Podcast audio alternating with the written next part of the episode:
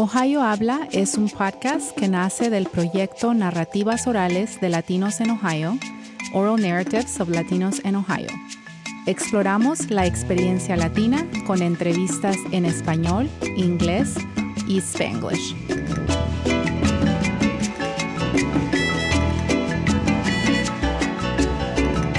Welcome to Ohio Habla. I'm Elena Fowlis. Today, I'm speaking with a group of women about the work of Moms Demand Action Organization in gun violence prevention.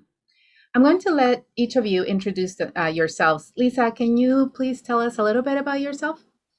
Yeah, thank you so much for having us on. Um, so, I teach in the Department of Spanish and Portuguese at Ohio State, and um, I'm also a volunteer in um, Moms Demand Action for Gun Sense in America. We're kind of a mouthful. That's the full name.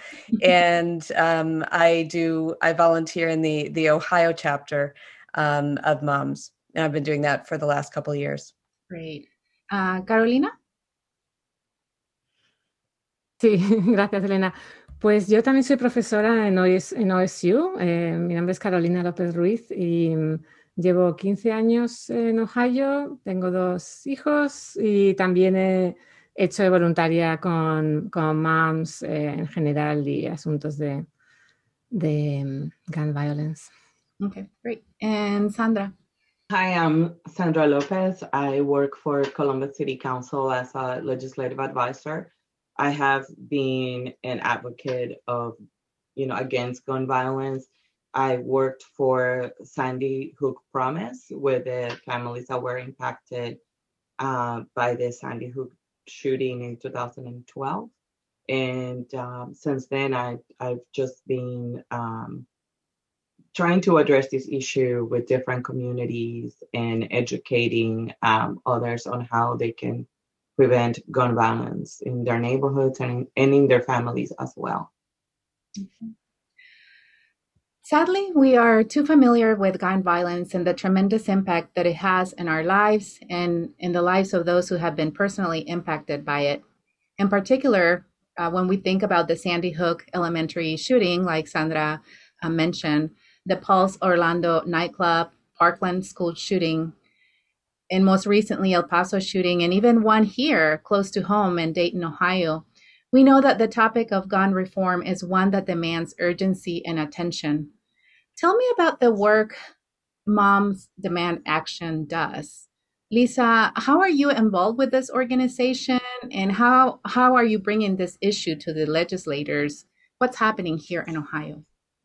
Yeah, so I first became interested in following legislation at the state level around guns when they were considering a bill in 2016 that would require universities to allow guns on campus, allow students to have guns on campus, and other sensitive areas like daycares, unbelievably. Right. Um, so, this is something that concerned me a lot as a professor. And so, I went to a, um, a hearing. I saw all of the Moms Demand Action members filling the, the hearing room in our signature uh, red shirts. Uh, some of them were testifying, and others people, other people just showing their opposition by being there. Um, so I started going to meetings um, after that. And uh, since then, I've testified myself against gun bills, as has uh, Carolina. We've been down at the State House together.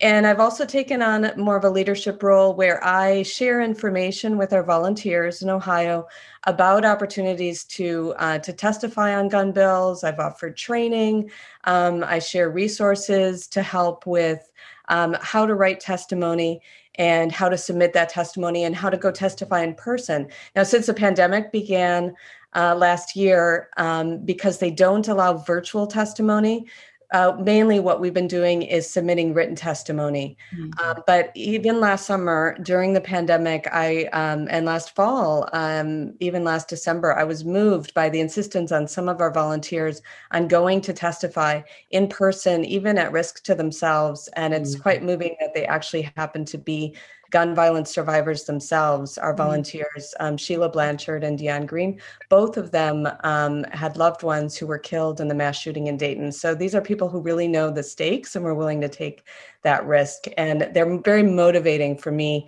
to keep um, doing this work. It's because of uh, the stories of survivors like themselves. In terms of what's going on in Ohio, so after the Dayton mass shooting, it really seemed like Governor DeWine was listening to the voices. There was um, mm. uh, he spoke to a group right afterwards, and people were uh, were crying to do chanting, do something, um, and that's become something of a rallying cry in Ohio to do something about gun violence. And his first response was that he was going to push for the common sense legislation that is our priority legislation that we support, background checks on all gun sales Incidentally, that actually just passed the US House of Representatives today. So we're very happy about that. Now the Senate will take it up. The other thing he promised, uh, we need this at the state level as well, of course. The other thing he promised was a red flag law that would allow for the temporary removal of guns from someone who poses a threat to themselves or others. So, another really important piece um, uh, legislatively. Unfortunately, though, then he proposed legislation that didn't include either of those elements. And instead, uh, we have a, a, Republican supermajority in the state house here in Ohio that that passed really a very dangerous piece of legislation, a stand your ground bill. Um, that we know will lead to more gun violence as it has in, in other states. It encourages people to shoot to kill, even when they can walk safely away from a confrontation. And we know this law mm-hmm. has a disproportionate impact on, on communities of color. Of course, the Trayvon Martin case is most famous. So uh, we, um, and then Governor DeWine signed that bill. So we have our work cut out for here. Uh, for us here in Ohio, we will con- we do have allies on both sides of the aisle at the state house, and we will continue to meet with them about supporting common sense legislation that is really widely supported by Ohioans, uh, survey after survey, over 80, 90% um, on both, you know, among Republicans, Democrats, gun owners, non gun owners. Um, and we know that um, we always say it's a marathon, not a sprint. Mm-hmm. So we will we will keep working. Yeah, I mean, just you mentioning, you know, this stand your ground um, law.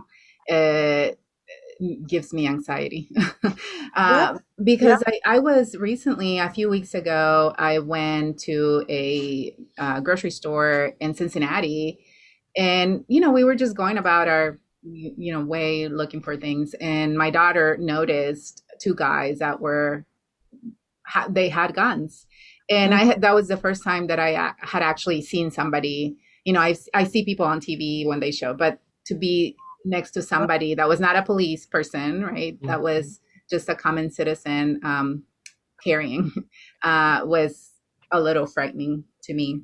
But mm-hmm. yeah, absolutely. And I think I, I want to just jump in there mm-hmm. because there's there's a layer of racism that is implicit in in this movement, right? Um, we think about um, uh, his last name is Crawford. I, I want to say John Crawford, maybe was his first name. He was someone in the Dayton area who was actually buying a BB gun at a Walmart store. And he was buying this toy for his nephew, which, by the way, do not buy toy guns for your children, number one. Right. But, you know, it they are legal. They, they, you know, he was within his right. And someone called 911 and this person was shot and killed at the Walmart um, without any questions. I think sometimes when people think that the police is gonna show up, it's gonna be like on TV and say, "Police, raise your hands," and that you know, like there's gonna be like that moment of argument and back and forth, and it is in that way. So some people are protected under these stand your ground laws and and under mm. this Second Amendment, right? Their right to carry that gun in a public space is protected, while for other people can be deadly. And by other people, right. I mean people of color. So mm-hmm. I, I just want I just wanted to make sure that that we didn't just like bypass that. Exactly. So one is connected to personal protection, the other is connected to crime that might be committed yeah. because they are they have guns, right? Correctly. Mm-hmm.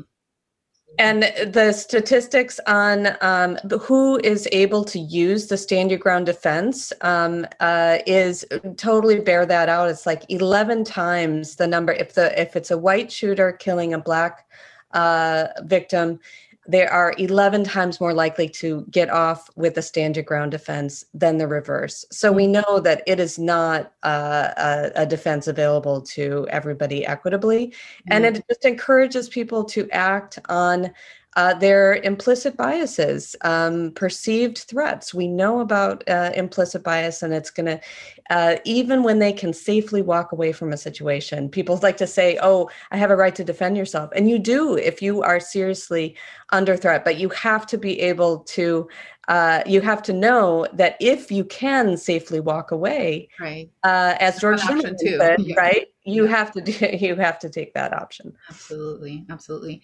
So obviously, legislation is a key to moving towards more regulations. But what are some other things that organization uh, provides to help us navigate this reality? For example, does the organization provide education around gun safety, active shooter drills, and other types of education? Like you just mentioned, Lisa, this, you know, that we have more than one option. You know, if we can de escalate an, uh, a situation uh, that will not lead to somebody dying, right? So, um, yeah, so we have a program um, that we offer called um, Be Smart, and the S M A R T of Be Smart stands for uh, the things that uh, we can do to keep good kids safe if you have guns in the home. So um, it involves literature that sometimes we distribute um, to schools, for example, to go home uh, with kids and uh, show their parents. And we provide trainings on it. It's all about safe gun storage because um, we know that there are um, there actually have been i looked it up this morning there have already been six unintentional shootings by children so far just this year mm um, and um, with with one one child dying because of access here to, in Ohio. Here in uh, here in Ohio, mm-hmm. and um, yeah, so uh, Be Smart is a really uh, key program. Um, our organization, of course, was founded after the Sandy Hook shooting that we've mentioned, and school safety is um, is a real priority. So last year we issued um, a comprehensive school safety report, which really outlined the research on what gun violence looks like in schools and what steps steps can be taken to prevent it. Um, this includes, and Sandra Lopez might know about it, a, um, a bill sponsored by Sandy Hook that was passed uh, last year that has to do with um, threat assessment programs, things that are evidence based. Now, the evidence does not show that active shooter drills are um, effective. There are better ways um, to do it. There are ways to protect students' well-being. Um, and so we do have a report that talks uh, that talks about that. Um, but we know uh, that uh, the there are better ways to keep uh, to keep kids safe in schools than something like arming teachers, which is another issue, another thing that they're trying to pass uh, at the at the state level that we've been fighting. Uh, we know we don't need guns in schools. There have been a lot of unintentional mm-hmm. shootings by by teachers as well, and then we can also get to that um, how perceived threats threaten uh, children of color right. uh, if teachers are are armed. And mm-hmm. I, you know, we we have mentioned um, Sandy Hook Elementary a couple of times, and I want to encourage anyone who's listening to look up Sandy Hook Promise. They offer programs available at no cost to any school or organization that works with young people.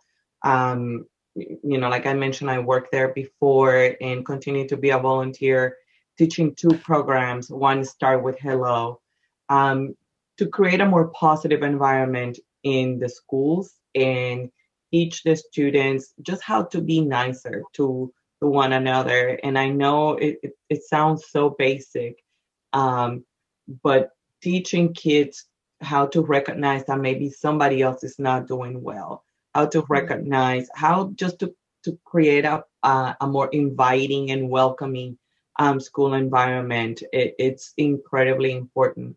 And also um, say something we teach students how to recognize signs of violence. Um, not only whether someone is threatening uh, to bring a gun to school or shoot somebody uh, but also how to recognize that someone may be suicidal. Um, suicide is one of I, I want to say after a car accident is the second uh, leading cause of death of teenagers in the United States. We don't talk about that. Um, and we don't mention that gun is the preferred method for someone to end their lives. Um, mm-hmm. Oftentimes, when people say to me, "Well," people also die in car accidents and we're we're not going to make cars illegal. So well the only purpose of a gun is to kill. Mm-hmm. you know you you can use a knife in the kitchen you can use a car for transportation.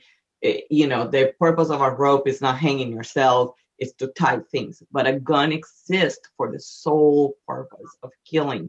And when you bring a gun into your house you have to remember that that one of your kids um, could be depressed or maybe going through something that you don't even know about. And I, I specifically remember a case of this girl who was um,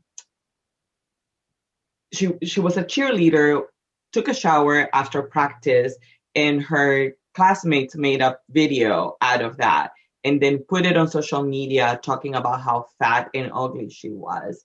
And by the time she got home, her phone was blowing up um, and was hysterical, crying.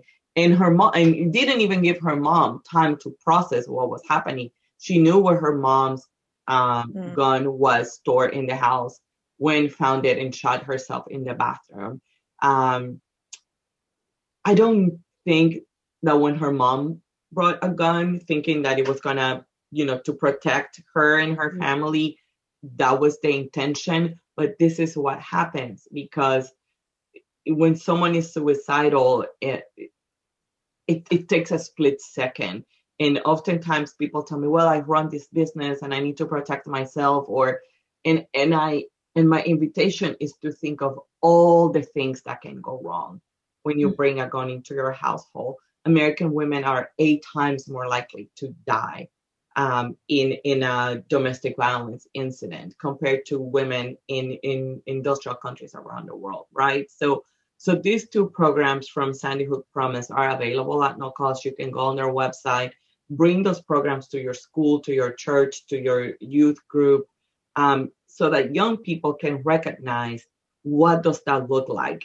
Um, they are on social media all the time. They know all kinds of stuff that we are not watching. But whenever there's been a school shooting or a mass shooting there's been multiple signs that go ignored and then when we by the time it makes it to the news you always hear well he was really strange or he kept talking about these things or he kept posting about guns on his instagram He's like, oh, why didn't you tell anybody? Like, I thought it was just being, you know, she was just being a drama queen. I didn't think it was gonna be serious, right? So, um, so it is very important that we go to the root cause and and address some of these things long before they happened. Sorry, mm-hmm. I went over. That's fine. No, thank you. No, you know, I've I've heard you, Sandra, say that before, um, and I actually had never quite thought about it that way and the fact that the gun has one purpose right? Um, especially when people think well we can die from this or that or like you know we can have an accident here or there. Um, but a car like you said is not uh, designed for killing right? Uh, and a gun is. That is its purpose. And, um, and, as a matter of fact we have made cars increasingly um, safer. I had an accident at the end of the year and had you know, an airbag not come out, I probably wouldn't be sitting, you know, with you guys today. Um, we also require that a, a, driver has a license, that they carry insurance. We know where the cars are, right? Like a police officer can stop you and they run the VIN number on your car, and we know who owns it and who it belongs to. Um, we ask you to renew that license plate on an annual ba- basis. And um, if you have so many accidents, those driving privileges can be taken away from you. Right. If you get a DUI, that stays on your record forever. Um, you can go shoot someone and not do time. Mm-hmm. Right. Exactly. Yeah. So, yeah. Or yeah, it, absolutely, absolutely. Um, um, let's let's. Uh, I want to hear a little bit more about the work that um, you all do as volunteers for um, Moms Demand Action. So, Carolina, can you talk to us a little bit about what you do, why you got involved in this, and um, and some of the things that I don't know uh, keep you excited about this work? Sure, and more than excited, more keep me sane or or encourage that that there can be change because it's a pretty depressing topic. I, I, you know I get excited when there is a good piece of legislation that passes or when we we can affect things in a way we think are going to be better. But anyway, I I think like Lisa, like like you know like any of us, just are very worried about the prevalence of gun violence and in general the just the amount of guns, the gun culture, you know, and I and one thing I, first of all that I do have to praise from moms and and Sandy Hook, I think is that yeah, this holistic approach they take, right? That even though you know a lot of it is triggered by in the case of Sandy Hook, uh, hor- that horrific uh, school school mass shooting, and we are you know people pay attention to to gun violence when there is a, a big shooting um, because it's so shocking and so horrifying, they they are very aware that it's necessary to work on all aspects of gun violence, which as uh, you know, as as Lisa and Sandra were saying, it's it's domestic. It's the danger of having a gun that you think is for your protection at home. It's it's um, race, you know, aspects of racism dynamics. It's uh, it's uh, dynamics among couples, abusive um, situations and all that, right? And in general, just the prevalence. Like, what do we gain from having so many guns everywhere? So, for some of us who didn't, I didn't grow up in the US, uh, it's harder. You know, I grew up in Spain where people just don't have guns. So, you know, there is some amount of violence like in any country, but there's nothing, nothing, nothing that comes remotely. I mean, this is not a thing. Um, there is domestic violence, but you know, it's again, it's it's you don't have guns, so so it's a whole different situation. So for somebody like me, it's just difficult to understand the gun culture more generally, which makes it harder. And I've learned a lot from you know from people who are fighting for for uh, to improve the, the situation with gun violence. I've learned a lot from them in, in the sense of understanding better all the different aspects respecting that you know there are things that you're not gonna you know that are not worth barking at uh, and others that are uh, they the group includes people who are gun owners and who are gonna be very fierce defendants of the second amendment and whatnot but still can be worried about the same things that we are and um, and trying to help prevent gun violence so so there is a, a broad range that is pretty realistic given American culture. So I, I respect that and I praise that. And as for me, uh, being not um, not somebody who works on policy or anything like that, for me, I was just I needed to do something like uh, help in some way, and the, just hooking up with an organization like this is really helpful and, and encouraging because you know they they inform you they they help you know what what are the steps what are the kinds of things you can do.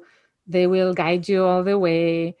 You meet amazing people right that you form kind of alliances with right? And, then you can drive together to events encourage each other like oh, okay are you gonna go to this? Let's go together right? Or so and that encourages you because it is diff- it is hard. It is hard to you know to even to pick up the phone and call a representative it's not easy if you're not used to that.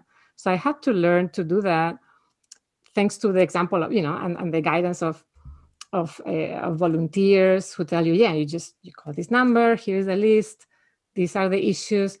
These things can get very complicated. Lisa is amazing at telling us, okay, these are the bills that are they're being discussed. It's this is about this or that, and they never. It's all volunteers, right? They're never going to tell you you have to say this or that or the other thing. They just keep you informed and give you a framework of how you can do something, have you know put your little grain of sand in the you know or your flake of snow in the ball and so i i started i went to i think i started following uh, time for gun safety after sandy hook i think that's where i started just donating a little bit and stuff like that and then with moms which i saw as oh this is something that is going on here i can get involved i went to advocacy day um, and Lisa can say more about what that is.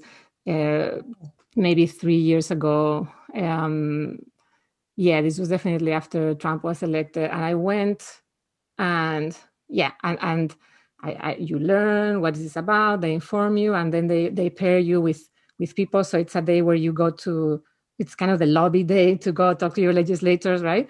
But they organize mm-hmm. it so well. So they're going to pair you with somebody who has done it before or who has more experience. So the first time I had no clue what we were doing. So you go along, you tag along, and you see like, oh, okay, and you wait and see if you can talk to somebody. And if not, fine.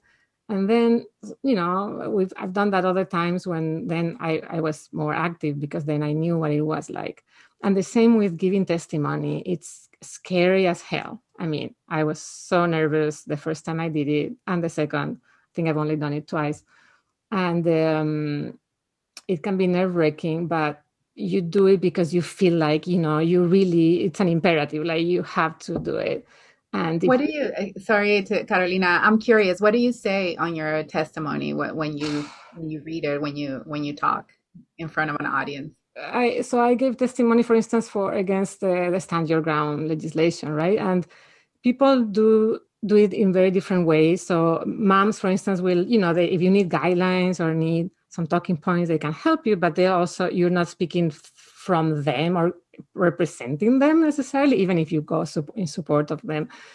You speak i speak like a mom as a teacher so i i try to to keep it short and kind of emotional in a way not not as emotional as in you know i've been the victim of gun violence which i haven't think I, so far but but um, but in terms of trying to just to convey the anxiety that this provo- provokes and and how I truly feel that we are not in a safer environment because of this uh, sort of legislation. And just I try to make a compelling, kind of logical and, and emotional argument, like saying that you know we there's all, for instance, there is already uh, uh, a self-defense law, which what Lisa was saying, right? Why do we need to you know go beyond that to basically encourage people to to be immune legally immune to being accused. You know when you can shoot first and then the person who is the only witness maybe is dead. And how convenient. The law now you can say oh i was afraid. I felt insecure in that moment. You don't have to prove that you had actually the the opportunity to to to walk back from it right? So i don't know. But the other thing, so beyond that, I've you know I so I've gone other times just with my red shirt just to give support to to in a hearing when maybe there's a proponent hearing and we have gone there just to be present.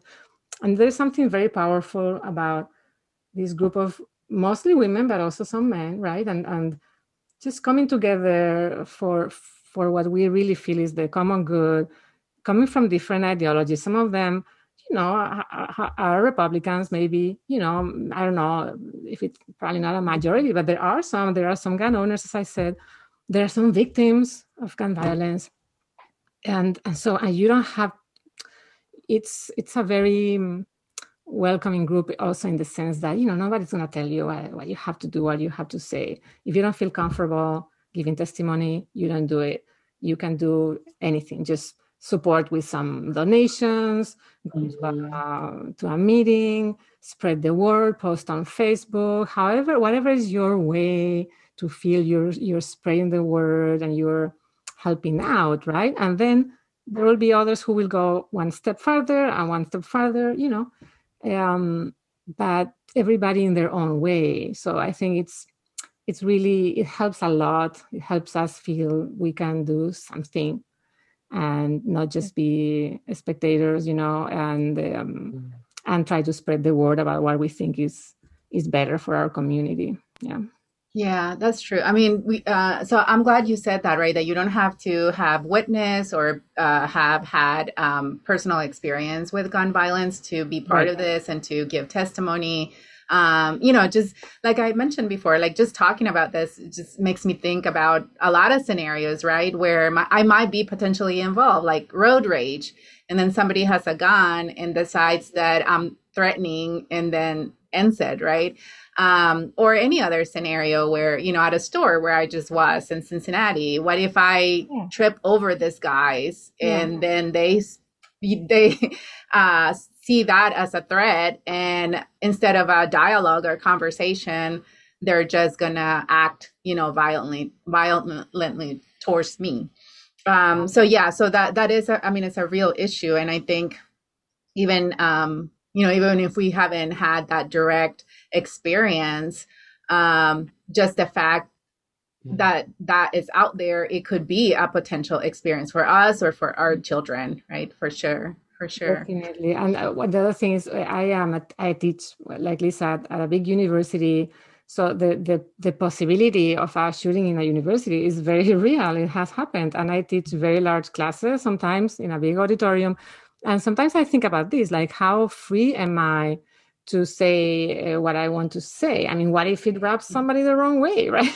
And and they mm-hmm. are mm-hmm. you know they go off. And i don't know if they're carrying guns or not, or not. and um, in any case, I try to stress the fact that I do feel more insecure knowing that there are people around with guns than, than if there aren't.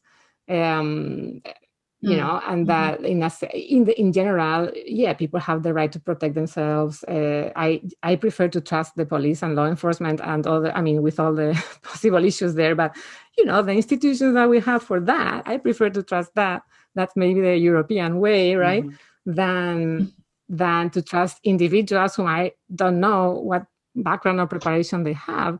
And, right or mental state, or mental or state. and also the fact mm-hmm. that you know the idea that is very often repeated that well your freedom is very important sure but mine is too right and your freedom ends where mine begins and where is that point where your mm-hmm. freedom to carry everywhere or to shoot if you feel insecure or whatever is you know uh, encroaching on my freedom of feeling free and feeling secure and feeling uh, calm um, mm-hmm. and keeping my family safe. I think it's very complicated as a question, and people will have different answers for that, and it's a, a, a blurry line, right? And um, you know, we don't we don't all agree on that. Where is that line? But that's something to think about.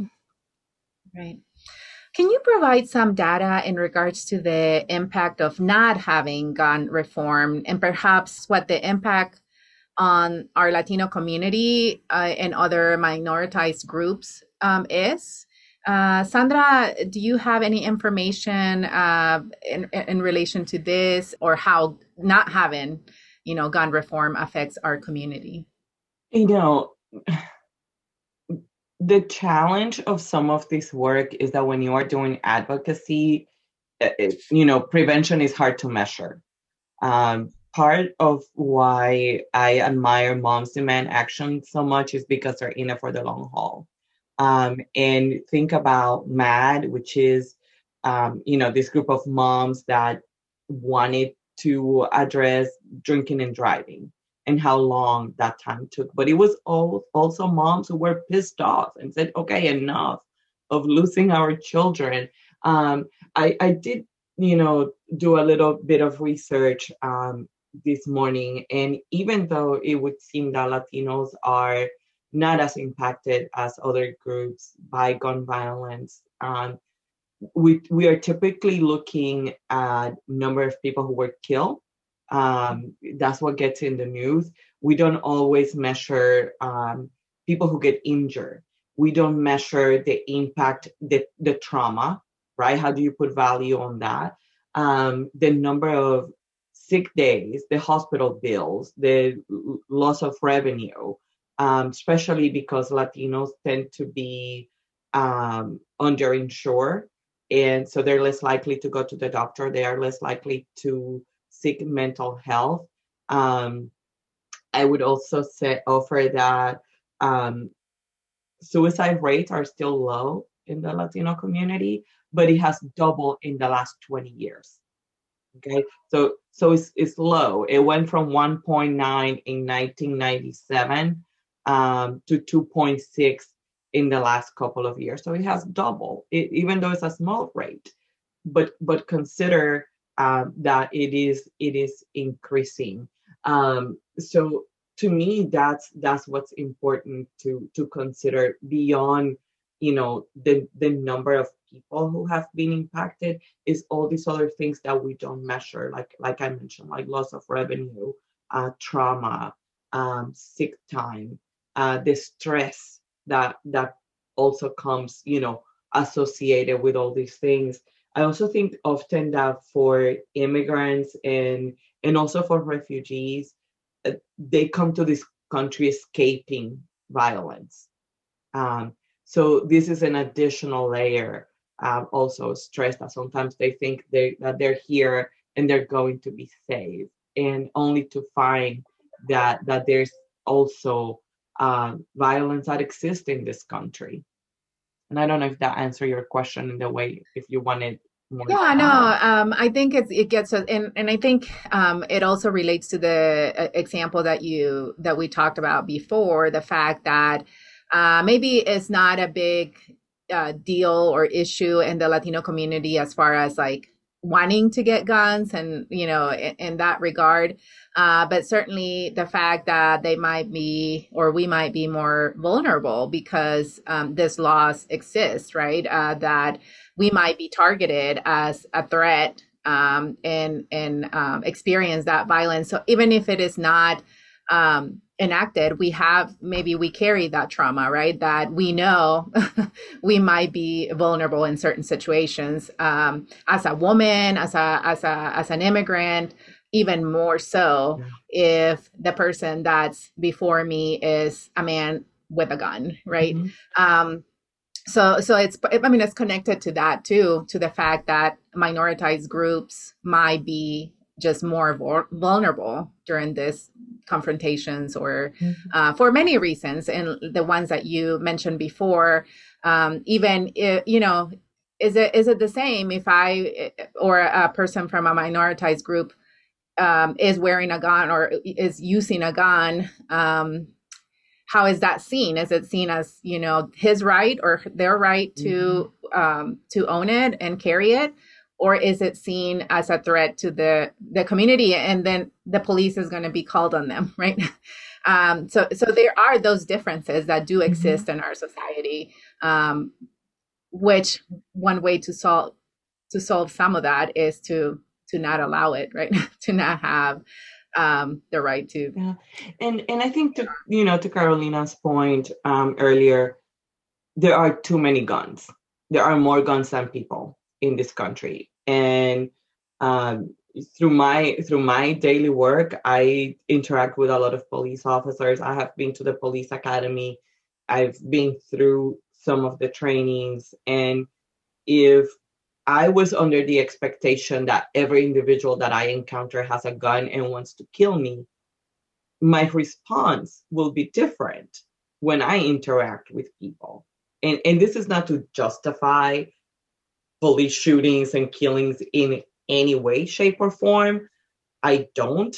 However, um, because we don't register guns, right, by law, by law. People think because they watch, you know, Law and Order or uh, FBI or whatever show they're watching on TV that there's like like this one eight hundred number that you call and say, oh, we found this gun and it has this number and you know you type the number in a computer and it shows up and it's not that way. It's actual paper records that take a long time for mm-hmm. someone to to confirm, right? So it is all these things. It's the fact that for the longest time, the CDC was not allowed to study gun violence as a public uh, health issue. So we don't have data. Like I was trying to read about um, Latinos and gun violence today and Latinos and suicide. And, and what's available is all or very little. I think the most recent is from from um, uh, from Everytown, um, mm-hmm. who who has been doing amazing work at providing data and resources, but we don't have like an official, you know, from the government. This is what we know about guns in the United States. So that's problematic too, because when as as an advocate you're trying to go and speak to your elected officials about it, you want to be armed with solid information and um, you know personal stories are important uh, victims are important, but data is important as well. Yeah. And and we we don't have that, which for me is crazy. So. Yeah, and, and I think you pointed out what I find um, so useful about working with Moms Demand Action, Catalina alluded to it um, in the way that she described it as it really is a grassroots organization of volunteers that get involved in many different ways, but that have, um, because we work with Everytown for Gun Safety, who is doing um, a lot of research and all of the um, uh, policies that we support are really based on evidence and research. I think as researchers ourselves, Catalina and I, I think we're particularly attracted to it for that reason. And I really appreciate so if we go into a hearing or we go to meet with a legislator, we do have that data. We have fact sheets that um, are prepared based on that on that research, and there is increasingly um, more that's being done. Um, but there is always a balance too, because sometimes, you know, you can give people uh, numbers and percentages and rates of increase, and they're dramatic. I think they're dramatic and what we should be paying attention to and basing our policy on. But sometimes what has the most impact or what's most memorable to a legislator that you're talking to is a personal story. So I think it's really a balance of that will often capture their attention. I noticed when Catalina is speaking in hearings, they always want to hear about her international experience. You know, that that's what really uh, and I think it's great for them to hear about different parts of the of the world and and that this this culture is really unique to the, the United States. Um, and um, uh, you know so and sharing uh, survivor stories of course are really uh, important. But it doesn't have as you were saying elena it doesn't have to be something that uh, has happened to you. It it is i think uh, striking though how much just as you were saying like just talking about it you sort of think the ways that it has impacted your life. When i first started this work i was thinking why didn't i grow up? So many people talk about americans who grew up in the us thing. Um, uh, oh, I grew up with guns uh, in the household because my family hunted. And I um, had to think about why I didn't grow up. That I grew up in Wisconsin, and that's a big hunting state like Ohio, too, kind of a rural area. Well, it was because my grandfather was shot in the face for, in a hunting accident, mm. um, and he lost eyesight in one eye. Um, th- that's all that happened to him. You know, that was so that did not make uh, uh, guns, you know, attractive for I think my my father growing up. Even though he's a very conservative uh, Republican, he published an op-ed about uh, um, why there isn't a ban on handguns back in like the, the, the 70s or 80s. Um, so uh, you can think of, okay, that's one way it impacted my life. It just shows you how dangerous guns are, even among the good guys, right? Mm-hmm. Like even a group going out and hunting, these accidents happen.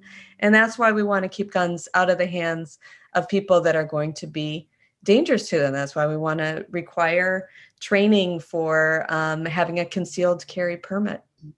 Right, right.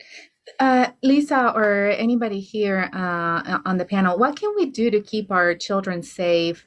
And how can we learn more about this advocacy work? What can we do, like me or anybody that's listening? What can we do to be a part of this? If you don't mind me jumping in, uh, I would say that the what you can do to join our work in Moms Demand Action, which you can do in so many ways, is so easy. Text ready R E A D Y to 64433 ready to 64433 and that gets you into our database so you'll be notified about any meetings or events in your area. And it's not a lot of notifications. You can kind of ask for what what you want to be notified about. Everything is online now so it's easier to to participate than than ever um, we use that number 64433 for many actions. Another thing, the background checks bill that just passed the House, if it passes uh, the Senate, this would be um, uh, hugely uh, impactful. We know that states that have background checks on all gun sales, not just in gun stores, but private sales and online sales. Um, if that passes the Senate, that will that will have a big impact because the states that have that seem a lot less um, uh, um, gun violence. Um, so you can text checks to 64433 and be connected to um, i'm sure they'll change it over. It's been connected to your reps. You can uh, but now we'll need to contact our senators to get uh, them to vote in favor of that bill. And senator portman I, senator brown will certainly vote for background checks. Senator portman has expressed support for in the past too. So he's he's not a lost cause. It really is worth reaching out. So those are things we can do legislatively. The other thing i mentioned before that be smart for kids program that about safe storage we can do presentations in any group um, or uh, we really are always looking for volunteers who might be willing to share it with their schools or school districts. Um, so that that's one way but this uh, you know it's the same thing connecting with our organization initially and then you can find out about the the um, be smart program you can also look it up um, online be smart for kids.org is where you you find that safe storage is just you know keeping mm-hmm. your guns locked and secured in your home is essential for young kids which i always thought but when um, i think it was sandra talking earlier about um, a teen teen uh, having access to their parents gun and committing suicide because we know that once you use a gun the chances of actually dying from suicide are 90% that that first mm. chance. It doesn't give you a second chance if you use a gun. Other methods you have a second chance only 5% or something or uh, will result in death on the first time. So it's important for kids and for for teens. So to respond to your question about keeping our kids safe keeping guns uh, locked and uh, um, safe from from kids is absolutely the most important thing. And finally, the our our advocacy day this year that Catalina was talking about. It's the best way to learn about our organization and to see the kinds of things that we do. And it's so easy this year because it's all going to be virtual. It's on April nineteenth. And um, I don't know if you have show notes or anything, Elena, because there's a sign up link that I could share. Um, but that again texting would be the way to to find it. And you can look it up by looking up moms demand, action.org you can just do a search by your zip code actually and see any events in your area that way. That's the easiest way. So that virtual advocacy day means that any any time you have during not even just that day the whole week anytime that you have to log on you can participate in a meeting with a legislator because we'll have them all throughout the day on that Monday and then a few throughout the week. Or you can watch a recording of a training or you can have access to resources. Um, so instead of having to take a whole day off work and come to the state house, which is really fun, I agree with Catalina. It's like the best, the best thing we do. Um, but this way, uh, we'll get more people can participate throughout the state on their own time. Right. right. So, Carolina, did you want to add something? Just a couple, as, as Lisa was saying, uh, just a couple of things popped to mind in, in, terms of children. Well, everything that she said, and I would say it's uh, obviously what you, how you educate them, right? Like if you if you put in their minds since they're little that guns are dangerous. I mean, they might seem cool in movies or whatever, but try to, you know, to to to to make them feel that, you know, there is. I mean, you may one day when you're an adult want to own a gun, and you know but just be very aware of, of the dangers. If you go to somebody's house if you go you're with a friend and he says oh let me show you my dad's arsenal and, and i want to show you this there's so many accidents with friends who want to show them the other kids something and they end up shooting somebody. And um, so just i i was very i was a pain in the neck with uh, you know with my son especially who was more kind of more fascinated by guns but never you know even touch one. And he's he has this friend who kept insisting on going to the shooting range after he was 16 and i, I put my foot down and said no no it's not in my you know it's not in in me to let you do that. When you are older you'll do it if you want to but not under my watch. So anyway everybody's different. I'm not this is not a judgment on parents who may, may have guns may you know may have other mentality so long as they're very aware of educating the children to be safe. In my mm-hmm. for me for my mentality it's uh, better to keep away from them. And so, a very difficult thing for me, and maybe for other parents out there, was to ask uh, these uh, neighbors in whose house my daughter spent a lot of time when she was smaller to ask them uh, if they had guns, if they're safe, because I, I knew mm-hmm. I, I knew they did mm-hmm. because the guy, uh, the the father was a hunter too, and he had mentioned that, and they have three little girls and my daughter is spending hours and hours there. And I just became kind of obsessed with this. And it was so awkward. I didn't know how to ask. I didn't know, I didn't want to offend them, right? I mm-hmm. I'm sure they're gonna think I'm lame. It's just it was one of the hardest things I've done. You know, that's funny that you say that, but yeah, like I think it's important to be comfortable with uh with asking those questions yeah. and and I can just share I mean this this might actually make you laugh, but I would say the same thing about what movies they were going to watch. Right. Yeah, I mean why not, right? you know, I'm like uh my girls only watch rated, you know, this rating, like anything above that they don't. And then if you're going to watch that, then maybe they'll come, you know, spend the night later or I, and and it was it, it it's not an easy conversation right. because you're also saying these are my values and people right. uh, could uh, get offended because they think that you're judging right. because you're letting the kids do this or that right but it's not about that it's just uh and it is hard it's tricky to, to ask somebody well do you have do you have guns i mean i can't even imagine asking that but well and and, may, and maybe your child watching you know uh different rating movie won't kill them. But if they were allergic to peanut butter, um, you would have right. a different conversation, right? So sometimes I say, "Did you ask if they're gonna have peanut butter cookies?" Right. It, it's you know think think about it. You know, in mm-hmm. in those terms. That's a great example because I I would I would feel perfectly comfortable asking about uh, something about food or or you know or you know slightly awkward but more comfortable asking yeah. about what they're gonna do some activity if I agree with it or not. Mm-hmm. But for some reason, well, because guns are so polarizing right now in the society, unfortunately, you know, it just seemed harder. But logically, yes, if you would ask about one thing, why don't ask about the right. other? And and then the other last thing about the call calling your representative what lisa was saying it is hard to do the first time because you're like oh how do i do it? But if you go into the moms you know or or sandy hook if you follow one of their pages where they say there's this issue call just put on your phone. For me it was a matter of at first it was hard. I felt kind of lost.